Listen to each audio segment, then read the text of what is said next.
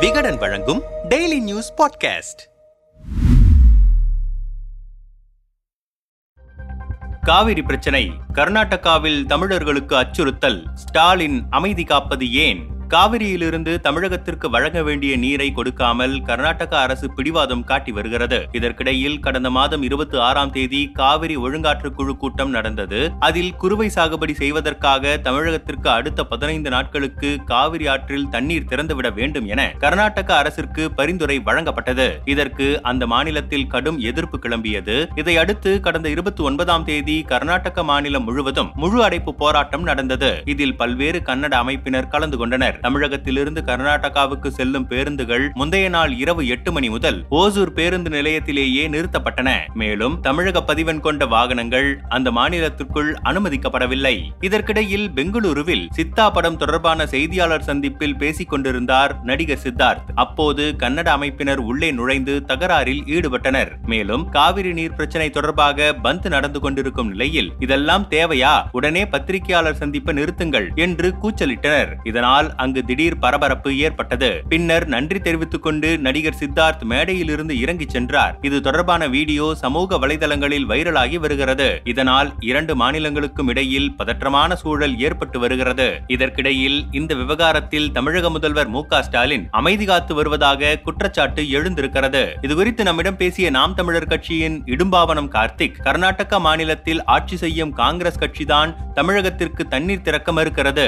சித்தாராமையாவுக்கும் D. D K சிவக்குமாருக்கும் தான் தமிழக முதல்வர் மு ஸ்டாலின் வாக்கு கேட்டார். அதற்கு முன்பே அவர்கள் காவிரி விவகாரத்தில் ஒரே நிலைப்பாட்டைத்தான் கடைபிடித்து வருகிறார்கள். கூட்டணி கட்சியாக இருக்கும் காங்கிரஸ் தண்ணீர் தர மறுக்கிறது. இந்த சமயத்தில் நாம் அநீதியாக எதுவும் கேட்கவில்லை. நமக்கான உரிமையைத்தான் கேட்கிறோம். அழுத்தம் கொடுத்து திமுக பெற வேண்டும். இதுவரை அதற்கான எந்த முயற்சியையும் அவர்கள் எடுத்ததாக தெரியவில்லை. முதல்வர் ஸ்டாலின் தன்னை டெல்டாவை சேர்ந்தவர் என சொல்லிக் கொள்கிறார். அந்த டெல்டாவில் தான் இன்று மிகப்பெரிய பாதிப்பு இருக்கிறது. ஸ்டாலினின் சொந்த ஊராக இருக்கக்கூடிய திருக்குவளைக்கு அருகில் ஒரு விவசாயி தற்கொலை செய்திருக்கிறார். ஆனால் அனைத்திற்கும் கள்ள மௌனத்தை திமுக சாதித்து வருகிறது. கர்நாடகாவில் தமிழக முதல்வரின் உருவப்படத்தை வைத்து பாடை கட்டி அவமதிப்பு பிரச்சாரம் செய்கிறார்கள். ஆனால் அதற்கும் திமுக எதிர்வினை ஆற்றவில்லை. அதேபோல் கர்நாடகாவில் ஆட்சியில் இருக்கும் காங்கிரஸ் கட்சியும் கைது உள்ளிட்ட எந்த நடவடிக்கையையும் எடுக்கவில்லை. மாறாக அந்த போராட்டத்தை ஒடுக்க மாட்டோம் என அறிவித்திருக்கிறது.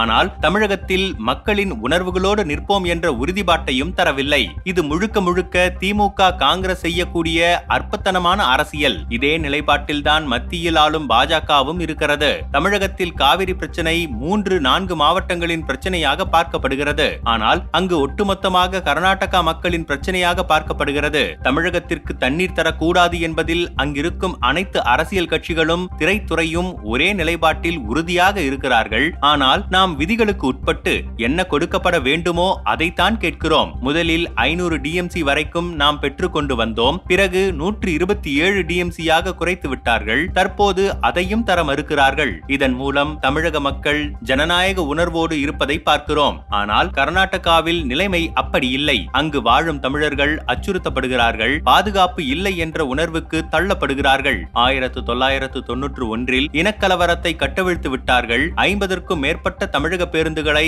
இரண்டாயிரத்து பதினாறில் தீக்கிரையாக்கினார்கள் இப்போதும் அச்சுறுத்துகிறார்கள். தமிழக நடிகரை வெளிப்படையாக மிரட்டுகிறார்கள். இவ்வளவு நடந்த பிறகும் தமிழக முதல்வர் வாய்மூடி மௌனம் சாதிப்பாரேயானால் தமிழக மக்களுக்கு செய்யக்கூடிய பச்சை துரோகம் அரசியல் லாப நட்ட கணக்குகளுக்காக தமிழக மக்களின் உரிமைகளை காவு கொடுக்கக்கூடிய செயல் இது என கொதித்தார். இது குறித்து திமுக செய்தி தொடர்பாளர் கான்ஸ்டன்டைன் ரவீந்திரனிடம் விளக்கம் கேட்டோம். இது இரண்டு மாநில விவசாயிகள் சம்பந்தப்பட்ட விவகாரம். அதில் நமது போராட்டங்களை எல்லாம் தாண்டி உச்சநீதிமன்றம் இறுதி முடிவை தெரிவித்து சொல்வதை கேட்க வேண்டும் என தெரிவித்திருக்கிறார்கள். இதில் நாம் என்ன செய்ய முடியும்? சட்ட ரீதியாக நமது உரிமைகளை பாதுகாக்க ஆணையம் உச்சநீதிமன்றத்தில் முறையிட்டோம். அவர்கள் ஐயாயிரம் கன அடி நீர் திறக்க வேண்டும் என்றார்கள். சூழல் இல்லாததால் மூன்றாயிரம் கன அடி நீர் கட்டாயம் திறக்க வேண்டும் என தெரிவித்திருக்கிறார்கள். ஒருவேளை இவர்கள் எதிர்பார்ப்பது போல ஆர்ப்பாட்டம் போராட்டம் நடத்தி இருந்தாலும் இதை தாண்டி என்ன சாதித்திருக்க முடியும்? வீணாக ஒரு சட்டம் ஒழுங்கு பிரச்சனையை உருவாக்க முடியுமா? விவசாயிகளை காப்பாற்ற என்ன செய்ய வேண்டுமோ அதை முறைப்படி முதல்வர் செய்திருக்கிறார். செய்ய முடியாத சூழல் வந்தால் அவர்கள் சொல்வதைப் போல அடுத்த கட்ட நடவடிக்கைகளை பார்க்கலாம். நாம் போராட்டம் ஆர்ப்பாட்டம் நடத்தி இப்போது கிடைக்கும் தண்ணீரும் இல்லாமல் போய்விடக்கூடாது. எனவே அதில் நாம் கவனமாக இருக்க வேண்டும் என்றார்.